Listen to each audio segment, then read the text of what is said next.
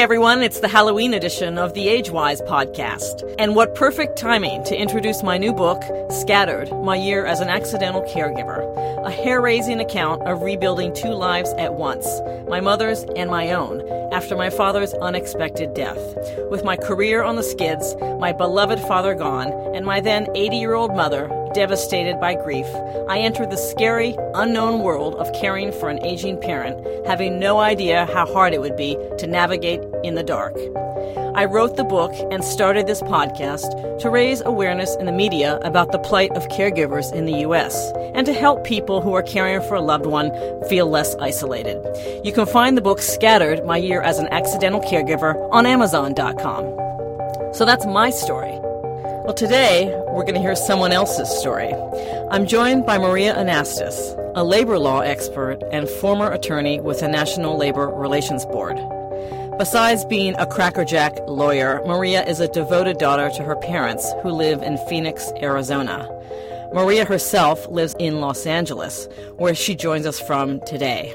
Maria Anastas, welcome to the podcast. Thank you. Can you tell the listeners a little bit about your background, where you grew up, and what your family life was like growing up? Sure. Um, my parents are both Greek Americans. My father's a Greek Orthodox priest who was born in the United States, but my mother was born in northern Greece. And my parents met in the United States and they settled in Fond du Lac, Wisconsin after my father was ordained and that's where I was born. A few years later, my father accepted an assignment at a parish in Cleveland, Ohio, where we spent the next 18 years. And since that time, my father has served two other parishes, one in Clearwater, Florida, and uh, at the cathedral in Phoenix, Arizona, which is where my parents have, have since you know, retired. Mm-hmm. So we grew up in a very traditional Greek Orthodox home where we learned to speak Greek as young children. I had um, two brothers. Uh, my brother George passed away in 1992, and my brother Chris is 10 years younger than I am, and he fortunately is still living at home at the moment um, with my parents. And how old are your parents now? Uh, my parents are both 78 years old. They're both 78, okay. So Going back to your upbringing for just a second, were your parents strict growing up, and was one more strict than the other? uh, my parents were very strict. I wasn't allowed out of the house other oh. than to go to school oh and to go to Greek school, um, and you know other family-related events. But um, I grew up in a very, very strict, strict house. I would say my father was more strict than my than my mother was, but they were pretty aligned um, in the way that they reared us. And so as a result, when I graduated high school, I went away to college, and um, I've never lived at home in the same city with my parents since I left home, you know, to go to to go to college. So mm-hmm. most of my life, I have been traveling to wherever my parents you know lived at the time. Um, you know, when I was younger, for summer breaks, um, spring breaks, you know, in school, I would go visit them.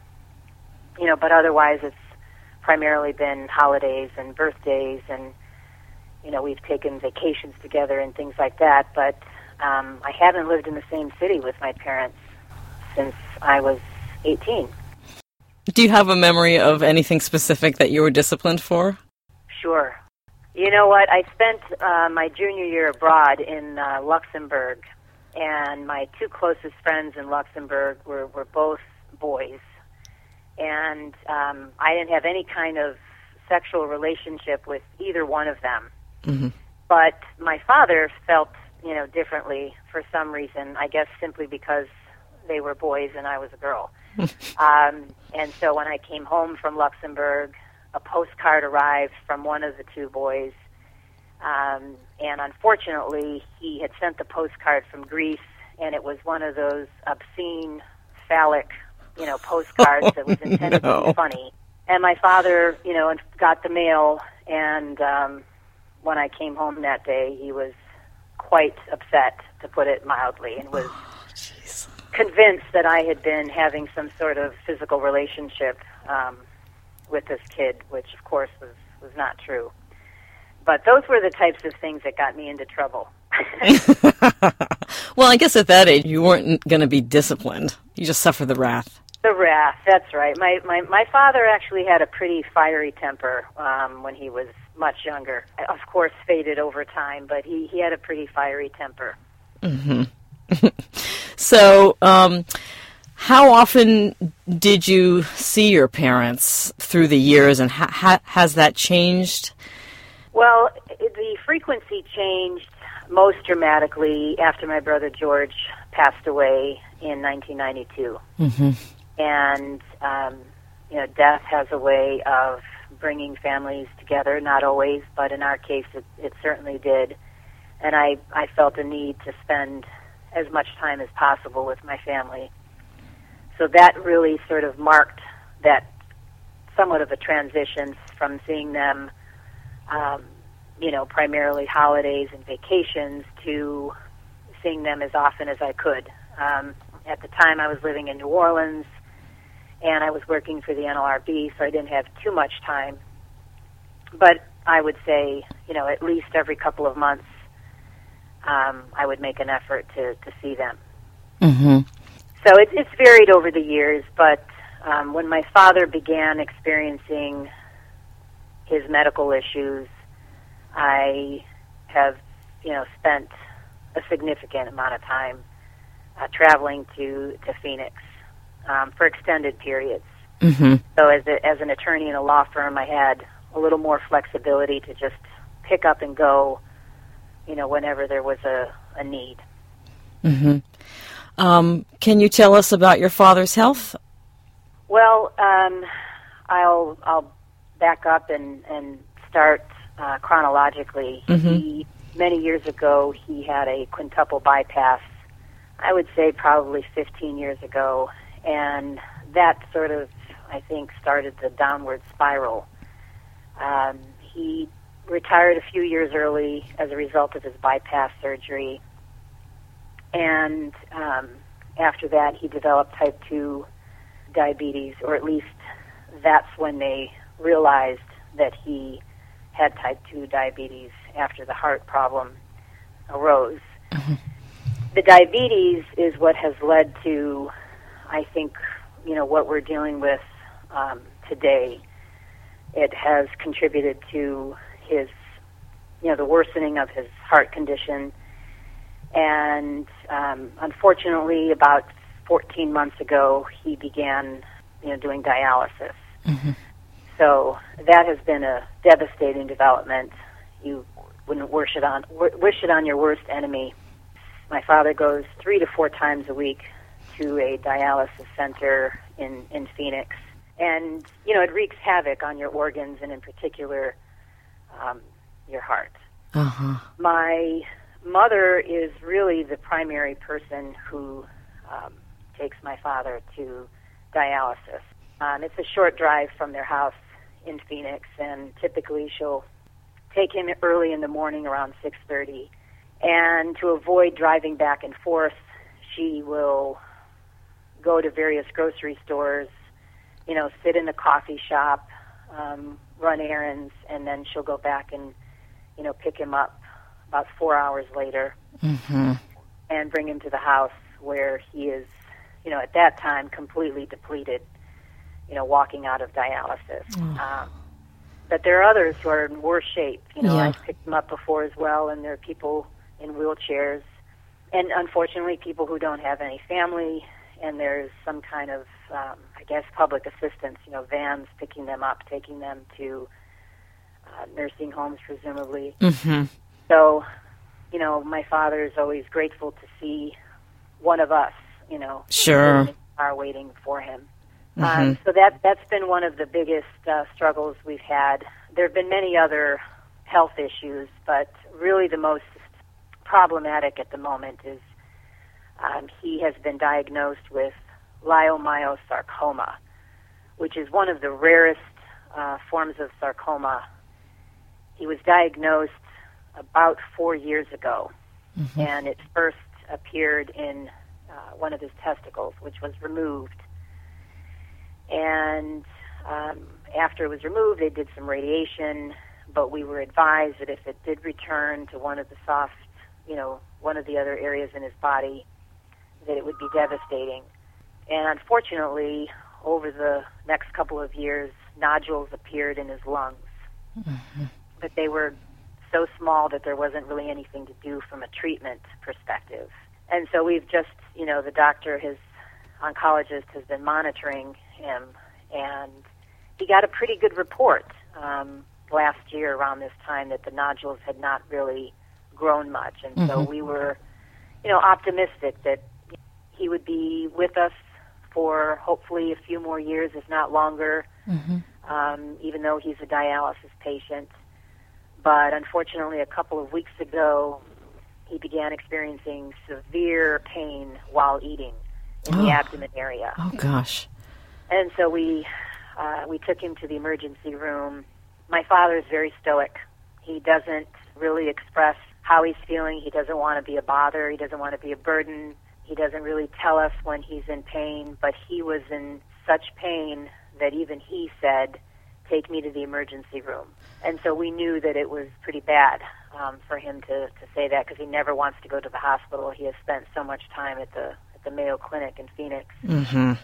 Um, and ultimately, they, they determined that the cancer had metastasized to the liver, and that's what was causing the excruciating pain. So they put him on a morphine drip in the hospital and they told us the only thing we can do is start radiation, and that will hopefully relieve him of the pain.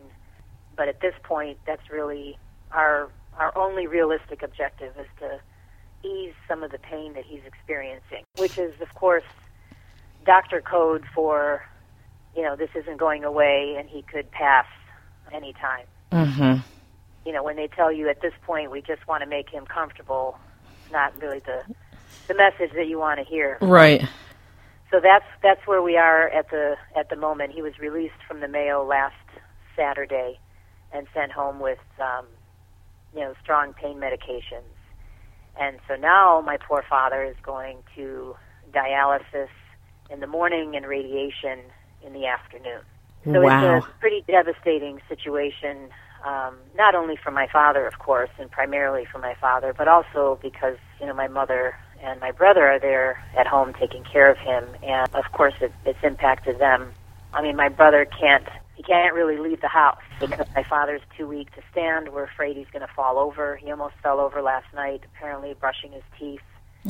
And my mom isn't strong enough to hold my father up. Mm-hmm. Uh, so my brother is not stuck, but you know he's feels compelled to stay at the house and sort of monitor my dad and he puts him in the wheelchair to take him you know downstairs to get into the car to go to dialysis. Mm-hmm. you know he takes him to radiation. If my brother were not at home i really don't know what we would do right now. Mm-hmm. i know that you've been traveling a lot back and forth to your folks house. You've been doing some long distance caregiving too.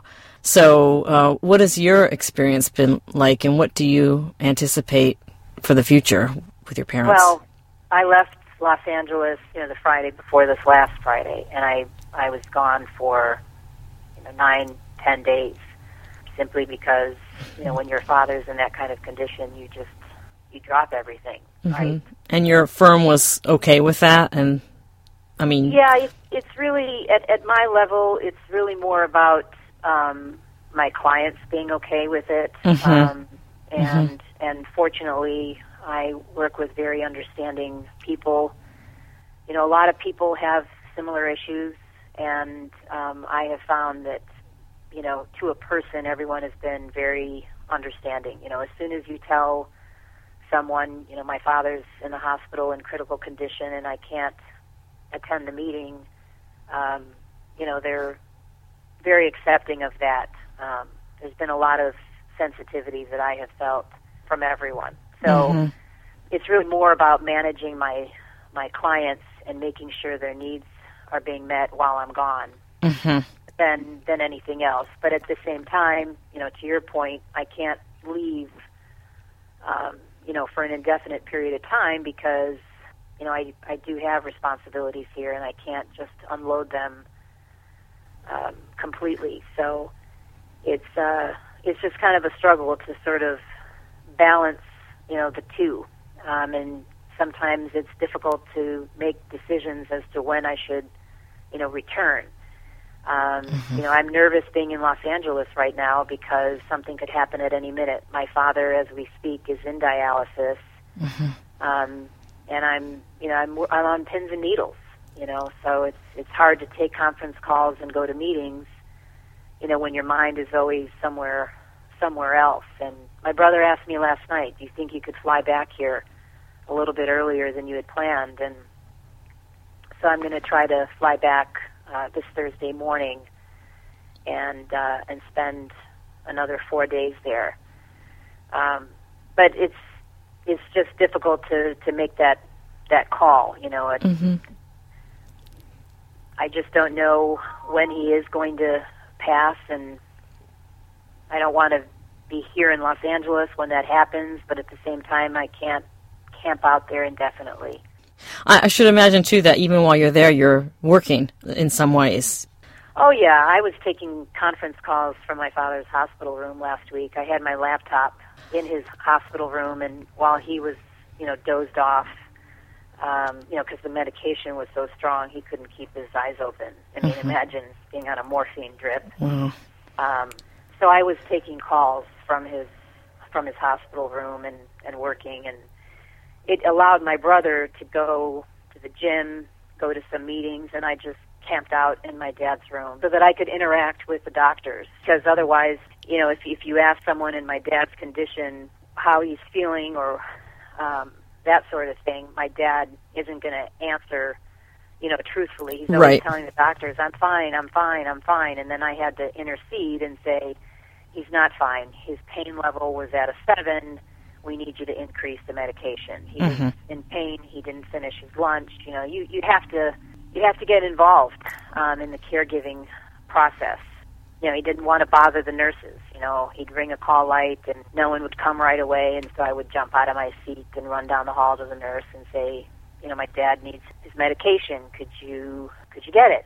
mm-hmm. I mean, I I I have to say, you know, I feel my father was in the best hospital, you know, in the country. I mean, mm-hmm. he was at the Mayo Clinic, and mm-hmm. it, it, it, it, I, I can't say enough about not only the nurses, the physicians. I mean, just top to bottom, it's a, it's an incredible healthcare institution. It's just that as a family member, you know, when I referred to having to go down the hall, for example, to look for the nurse, mm-hmm. you, sometimes when you're stressed out, you become a little impatient. Oh yeah. Um, and so it wasn't that the nurse was in any way, you know, negligent or at fault. It's just that you become impatient when you see your family member, um, you know, in pain, and so that's what would sort of cause me to jump out of the chair and and go down the hall. I was maybe a little too proactive, uh-huh. but you know, in other hospitals, I've been in a position where I've had to get pretty aggressive um, with the medical team because of you know procedures that they wanted to do on my father that just didn't feel right to me. Hmm. And had we not been there, um, there probably would have been a different outcome. A couple years ago, he was taken to the emergency room to a different hospital in Phoenix, and they wanted to do a procedure on my father's heart, which I felt it would be would have been dangerous to do that, even though I'm not a doctor. But the way it was explained to me, I just didn't feel comfortable. And uh, long story short, I ended up calling another doctor happens to be Greek um, at Banner Health, a different hospital. I explained the procedure that this hospital wanted to to do, and he agreed with me and said, "Absolutely not. That should not be happening." And I said, "Well, help me out." And he said, "Let's get him transferred." Oh my gosh! Um, just imagine if you hadn't been there. If I hadn't been there, and and that's what I always think about is, you know, you think about these families. You know, let's say a poor immigrant family that doesn't even speak English. Right.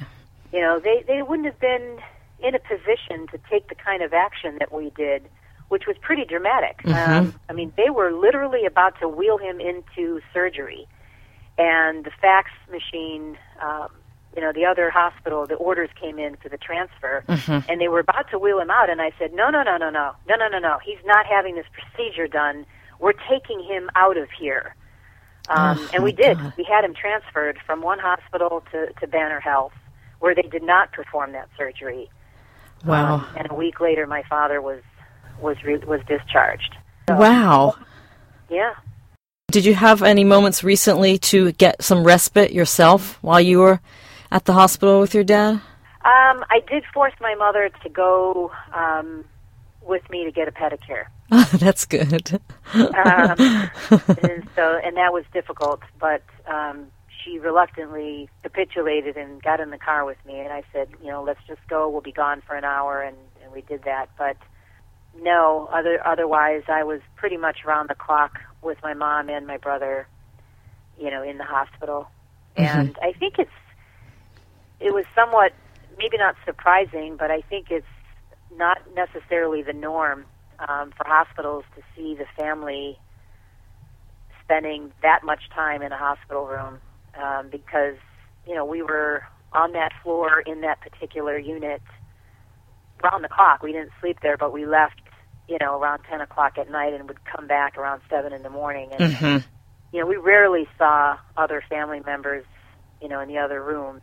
hmm I mean, some rooms I never saw any family member at all, Mhm. um, and others I would see, you know, occasional family members going in and out. But I think I'm quite confident we were the only family that was literally camped out there, and you know that that actually helps.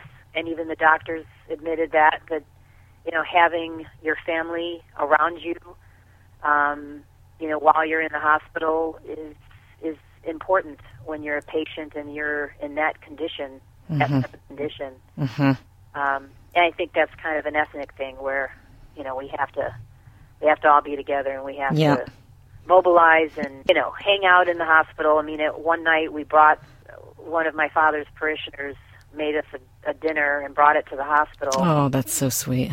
So we stunk up the room with our food.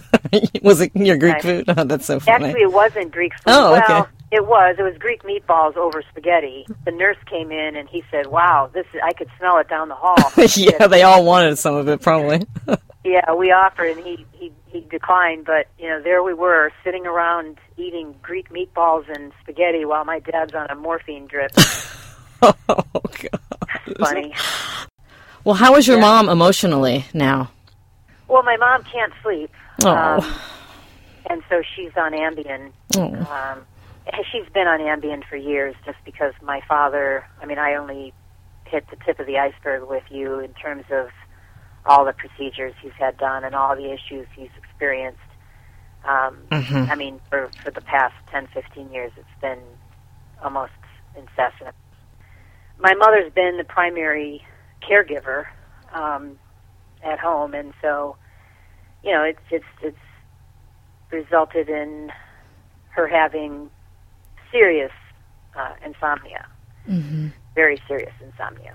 So she's been, um, you know, stressed out, but um, but she's she's okay. She's very strong, and she is grateful to have my brother there, and um, of course grateful when I can when I can come in.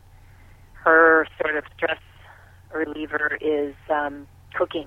hmm Uh, one day last week when we were in the hospital, my mom said, "You know, I need to go home. I need to. I haven't gone grocery shopping. I haven't been cooking." And of Mhm. course, hmm you know, we didn't need her to do any of that. But I knew that that would make her feel like herself again. hmm And so we we took her home, and she did all her grocery runs, and she, you know, made some food and baked some bread, and I think that that really helps her feel a little bit more normal. She has a, she had difficulty um, camped out in that in that hospital room. hmm Definitely had a hard time with that. Um, Yeah, yeah. I'll bet. Have you talked about her future living situation? Would she move in with you?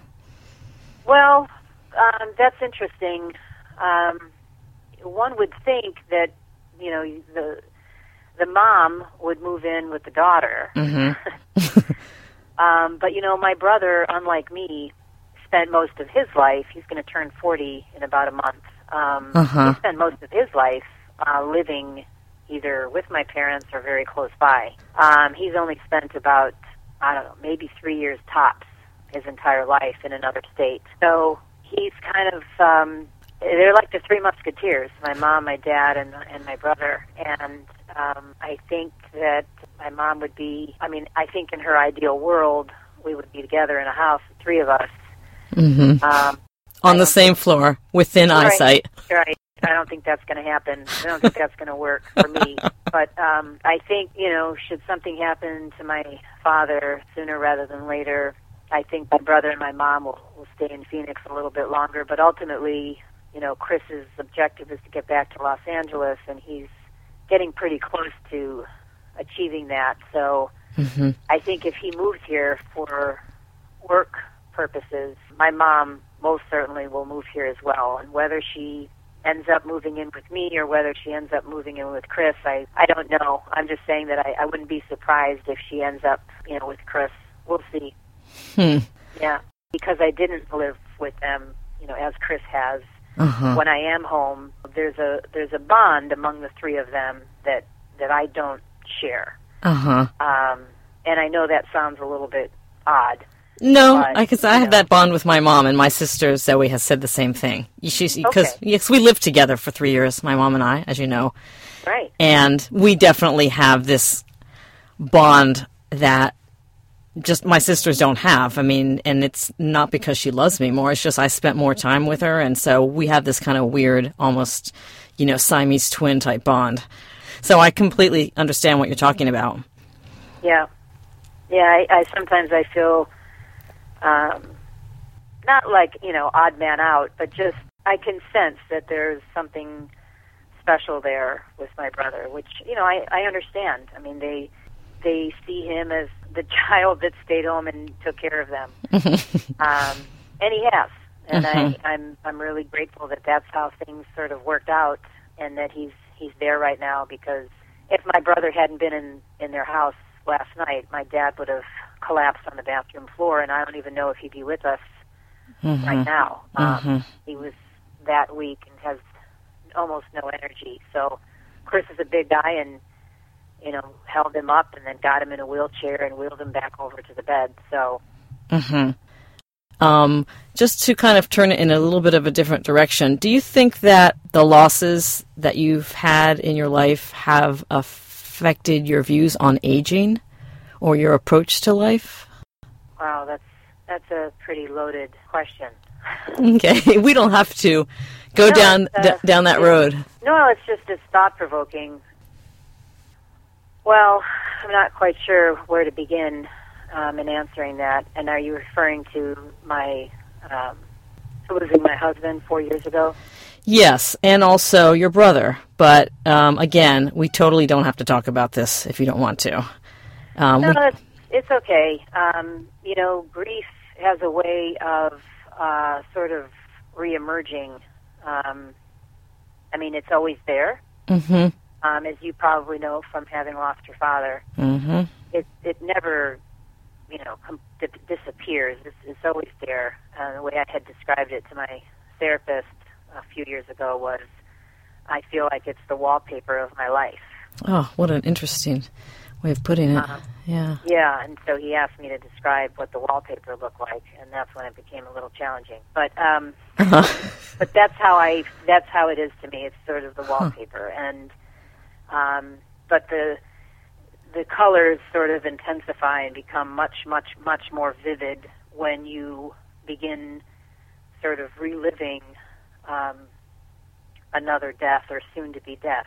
Um, and that's what's happening with me now in the hospital at one point, the chaplain came in last week and began talking to us about my father and his situation and death, and I just started gushing. And I, I felt, you know, really awful about it because I'm crying in my dad's room, and I shouldn't have been doing that. But I explained that I was reliving, you know, my husband's passing mm-hmm. at that moment, you know, mm-hmm. for some reason you know, so that's that's what I'm kind of experiencing hmm. now is that kind of reliving that that grief um, from from Aaron's passing four years ago. Mhm. Um, Gosh. yeah, it's, so it's kind of a mixed bag. And you know, as much as I want to hold on to my father as long as possible, um, and so I pray for that. I also don't want him to have zero quality of life. You know, I, I, I don't want him to be someone who is on pain medication 24 7, being wheeled to dialysis, radiation. You know, he has no interest in eating any food right now because of the radiation. He's withering away. Mhm. You know, what kind of life is that? And, Yeah. Um, you know, so last night I I mean for for a few minutes I thought maybe it's better for my father to not be in this type of condition and I'm trying to get my my mindset, you know, positioned so that I'm so that I'll be able to deal with his passing in a healthier way. You, you can never be prepared, right, Mhm. for your parents passing, but Mhm. I feel as though I need, from the three of us, I really need to be the strong one when it happens, uh, because my brother will fall to pieces. As strong as he is, and given you know he's the male, um, he will fall to pieces. So I just I want to try to be prepared for that and view it as a good thing, as odd as that sounds. Not at a all. bad thing, right? yeah. I want to do it as you know he's he's out of his misery and he's in a better place now you know, unfortunately, when you're in these kinds of situations, you just you do have a tendency to think about death a lot, and that's it's invading my thoughts, you know, even my own and my own death, and so I don't really I don't really like that, and I think, I mean, who would? But I, I think people who don't go through these situations. Um, I think a lot of people go through life not even thinking about it at all, and that's that's wonderful because those thoughts haven't invaded their psyche. But Mhm. um, you know, it's it's it's difficult to. I don't know. I'm I'm kind of grappling with that right now. Not just what's happening with my father, but um, you know, I really think focusing on my own health um, right now is a is a top priority. Um, watching my father, um, you know, go through this. It's um, it's always been important to me, but I think now more than ever it will be even of greater importance. Um, taking care of my own body and making decisions um, that are important to maintaining good health. I, I, I confronted the same thoughts about my own mortality after my father died, and it, it's not like I wasn't aware that I would die. It was just so much more abstract than it was Right. after he died. And um, you really can't get your head around it in a, No. a visceral way until you experience that. But you know, you're young. I mean, we're both relatively young and in good health. So, I mean, look, if you lived another 20 or 30 years, what what would you do differently than you're doing now? I think it would depend on the condition um, I was in. I I I wouldn't want to be a dialysis patient, um, but you know we can sit here at our age, um, you know, both of us healthy, and say, oh, you know, I, I wouldn't want to stay alive if I were dealing with X, Y, or Z. But it's different when you're there. Um, And um, I think for my father, his will to pull through this current cancer situation stems from his love for us Mm-hmm. and Oh. knowing that we will be devastated without him. And I don't think that he, you know, he doesn't want to stop fighting. Um, he could have given up. Um, even the doctors said to me before he was discharged last Saturday, "Your father proved us wrong." Huh. They thought he was going to die last week, um, and that's why they mentioned hospice to us. And we said, "Hospice? What are you talking about? We're we're gonna we're fighting this. We're taking him to radiation, and he's going to get through this." And I know they looked at us like we were crazy, but you know, on the last day when they discharged him, that's precisely what they said. Your father proved us wrong. He's very, very strong-willed.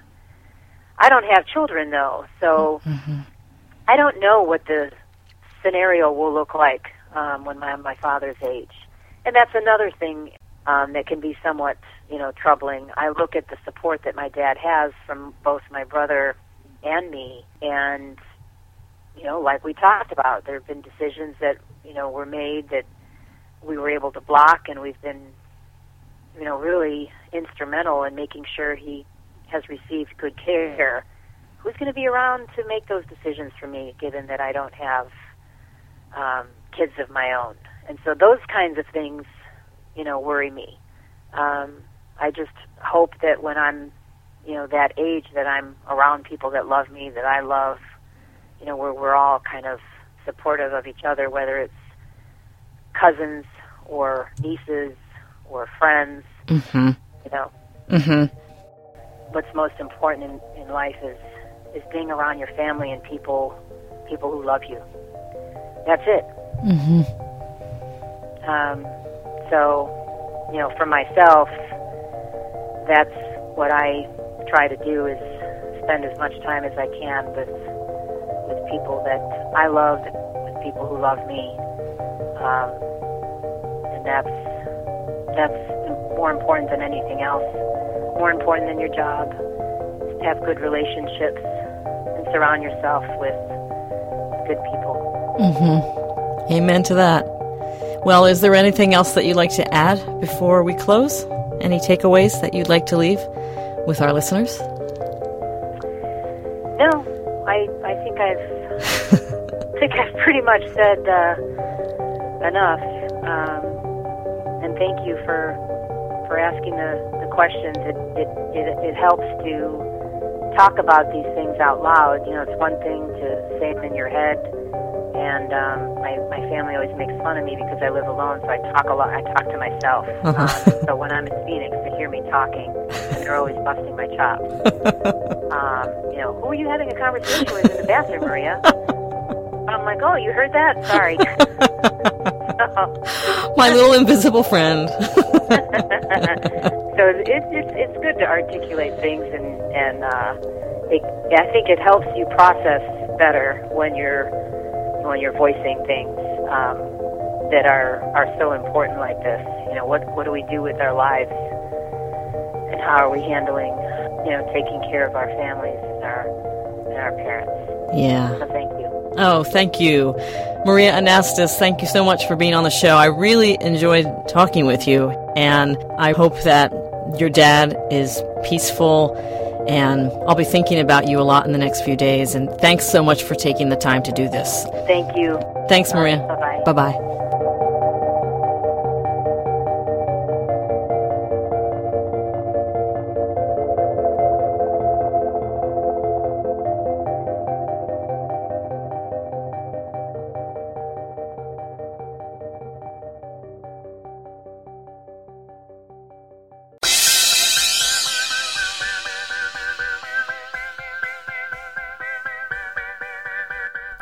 That's our show for today. Thanks for listening. I'd love to know what you thought about today's show. You can email me at jana at agewyz.com.